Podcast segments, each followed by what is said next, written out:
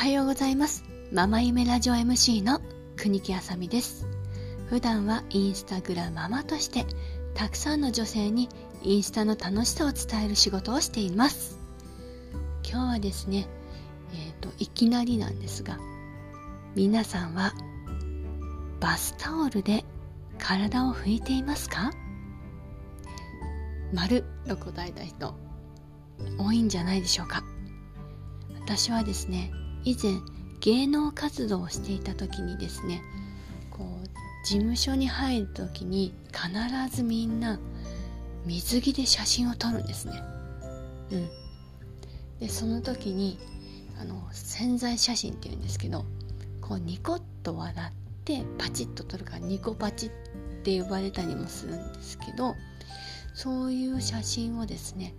こう事務所に入る時とかオーディションとかで撮るんですよ。でねそれがすごいまあね水着とかは嫌だなと思ってたんですがやっぱり肌を露出するような写真っていうかねうん。まあ私はそういうのは潜在写真しか撮ってなかったんですけどでもそういう時に、ね、結構私乾燥肌だったので冬になるとですねちょっと20代なのにカサカサしちゃって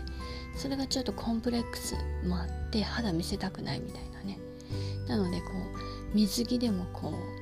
う布の多い水着を着てなんかフリフリしたようなスカートみたいな履いたような水着を着て写真を撮られてたんですけど。ま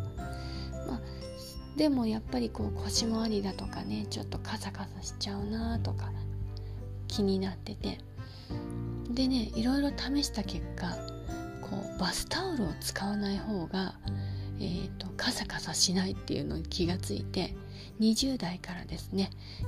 約20年間ぐらいバスタオルを使ってないんです。えーって思います。でも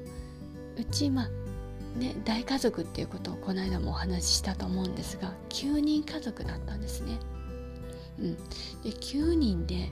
毎日毎日9枚のバスタオル。雨の日とか、まあ、お洗濯もできなかったりしたら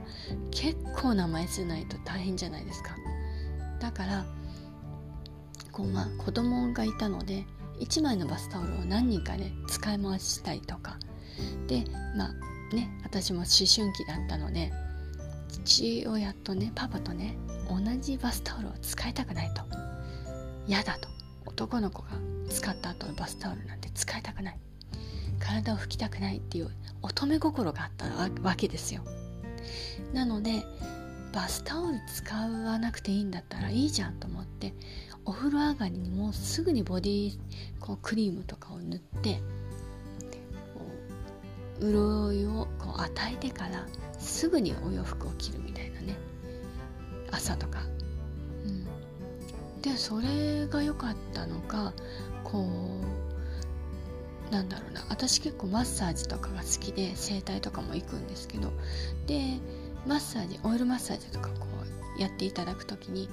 「あれあさみさんってあの全然乾燥しないですね」とか言われて「えー、なんでですか?」って言ったらこうその人その人でオイルのブレンドしてくださるようなところに行ってるんですがこう普通の人ってこうオイルこのくらい使ったらこのくらい残るとかあるんだけど私の場合オイルの減りが少ないと。それだけ吸収しないというか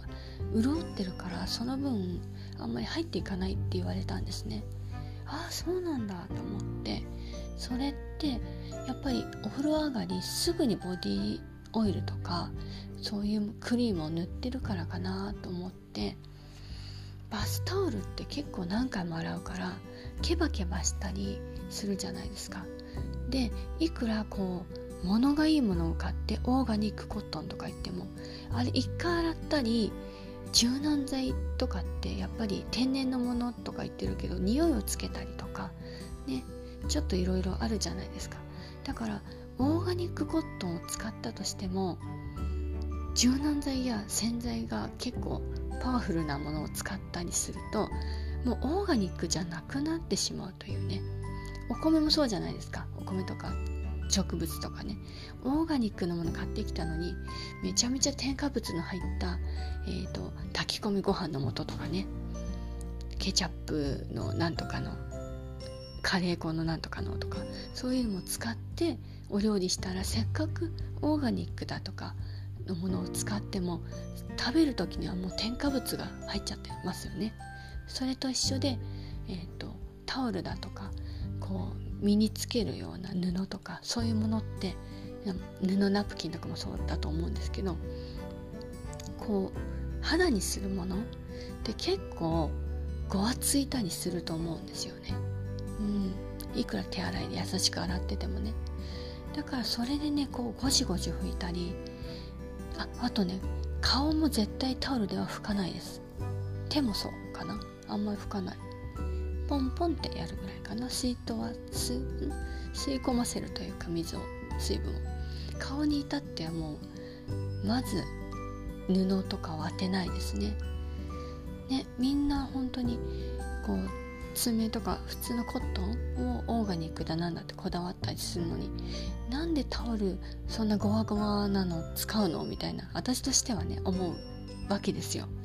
でやっぱりこう実感するのが旅館に行ったりホテルに行ったり旅行に行った時にそのね大浴場に行った時にもうたくさんの人がいる中で体を拭かないでびちょびちょのままオイルだなんだって塗ることがちょっとできない時に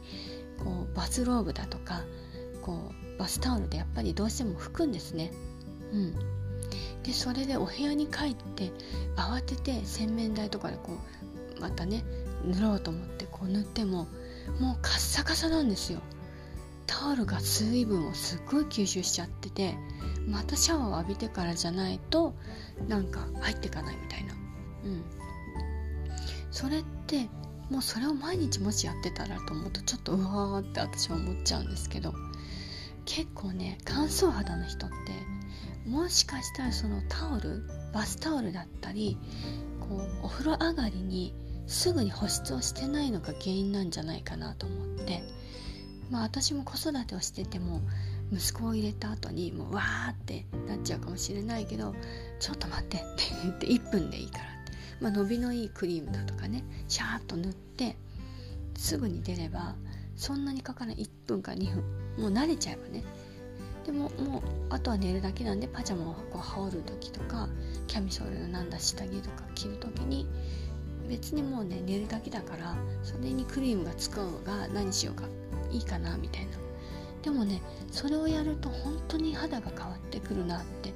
私がおすすめした人もみんな「あ違います」って言ってて、うん、顔洗ってもうすぐに化粧水みたいな。拭かないみたいな。全然その化粧水も、えーとね、ドラッグストアで売ってる、えーと、某、ね、あのコマーシャルしてるような、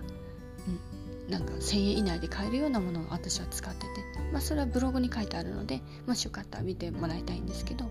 本当にねそんな高いものは使ってなくて。なのでなんだろうなまず保湿と思ってバスタオルは使わないです、うん、こう何か旅行に行った時とかうん。こう隠す時とかぐらいで普段は一切使わないのであとエコ。バスタオルの1枚ないだけで洗濯が楽。本当に楽。うん。とかね。だから私って本当にエコな女だなと思って。全然本当使わないです全然。うん。いやバスタオル以外もタオルとかもあんまり使わないしコンビニもまず行かないし飲み物もインターネットとかで頼んだお水しか飲まないしみたいな。本当にねエコです。地球に優しいんじゃないけど。うん。なんだろうな。なんかねやめることを増やしていくと余計なものが省かれるので実は過ごしやすかったりこう地球に優しかったりお財布に優しかったり時間にも優しかったりっていうことがありますよね。結果自分にもいいし周りにも良かったみたいな。ねまあ子育てとかもそういうことがあるんですけどおいおいねまた子育てについてもえーと、お話ししていこうと思います。今日はねバスタオルを使わないすすめというね力説しましたけど。うん。本当にね一度騙されたと思って1週間バスタオルを使わない生活をねしてみたらあああさみさんすごい肌がカサカサが治ったみたいな。みんなから報告受けてるんでもしね乾燥肌で悩んでる人はまずタオルを使うことをやめてみる。うん。あんなゴワゴワなね ゴワゴワというか柔軟剤でね柔らかくなっててもそこに柔軟剤がついちゃってるんだからそれを肌にのせたり顔にのせてその上に化粧水とかちょっと怖いじゃないですか。今思えばね。うん。もうちょっとあまりに水が水滴がこうある時はティッシュで柔らかくこうポンポンってやるとか全然それだけで変わってくると思うので是非やってみてください、うん、で今年42になるんですけど肌年齢は20代と言われますし初めて会った人に「えー、42に見えない」って言われるので多分効果があります。うんねまあ、最近はねアプリで加工しちゃってますけどね肌ね。うん、皆さんも是非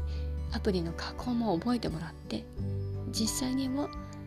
タオルを使わず保湿保湿保湿でね綺麗な肌を目指してこれからも女性としてママとして楽しんでいきましょう。ということでこの後はまあご自由に。またね。バイバイ。